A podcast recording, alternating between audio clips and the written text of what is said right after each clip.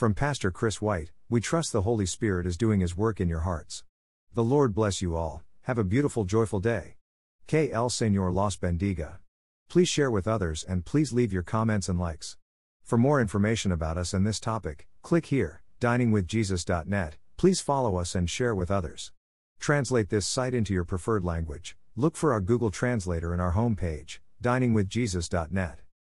At first, it might seem that if God created all things, then evil must have been created by God. However, evil is not a thing like a rock or electricity. You cannot have a jar of evil.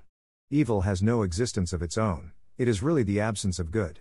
For example, holes are real but they only exist in something else. We call the absence of dirt a hole, but it cannot be separated from the dirt. So when God created, it is true that all He created was good. One of the good things God made was creatures who had the freedom to choose good. In order to have a real choice, God had to allow there to be something besides good to choose. So, God allowed these free angels and humans to choose good or reject good, evil. When a bad relationship exists between two good things, we call that evil, but it does not become a thing that required God to create it. Perhaps a further illustration will help. If a person is asked, Does cold exist? The answer would likely be yes. However, this is incorrect. Cold does not exist. Cold is the absence of heat. Similarly, darkness does not exist, it is the absence of light. Evil is the absence of good, or better, evil is the absence of God.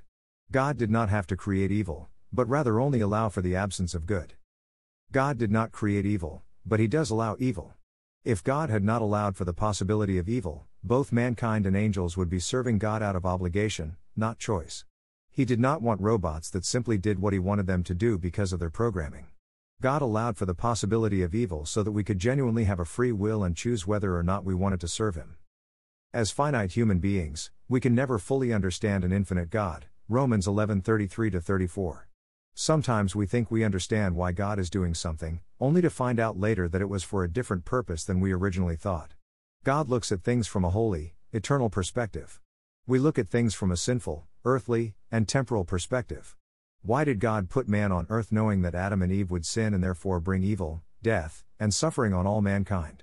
Why didn't He just create us all and leave us in heaven where we would be perfect and without suffering? These questions cannot be adequately answered this side of eternity.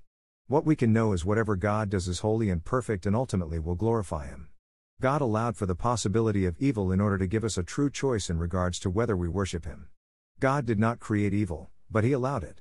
If He had not allowed evil, we would be worshiping Him out of obligation, not by a choice of our own will. Thank you to Got Questions Ministries. Copyright Copyright 2002 to 2021 Got Questions Ministries. All rights reserved.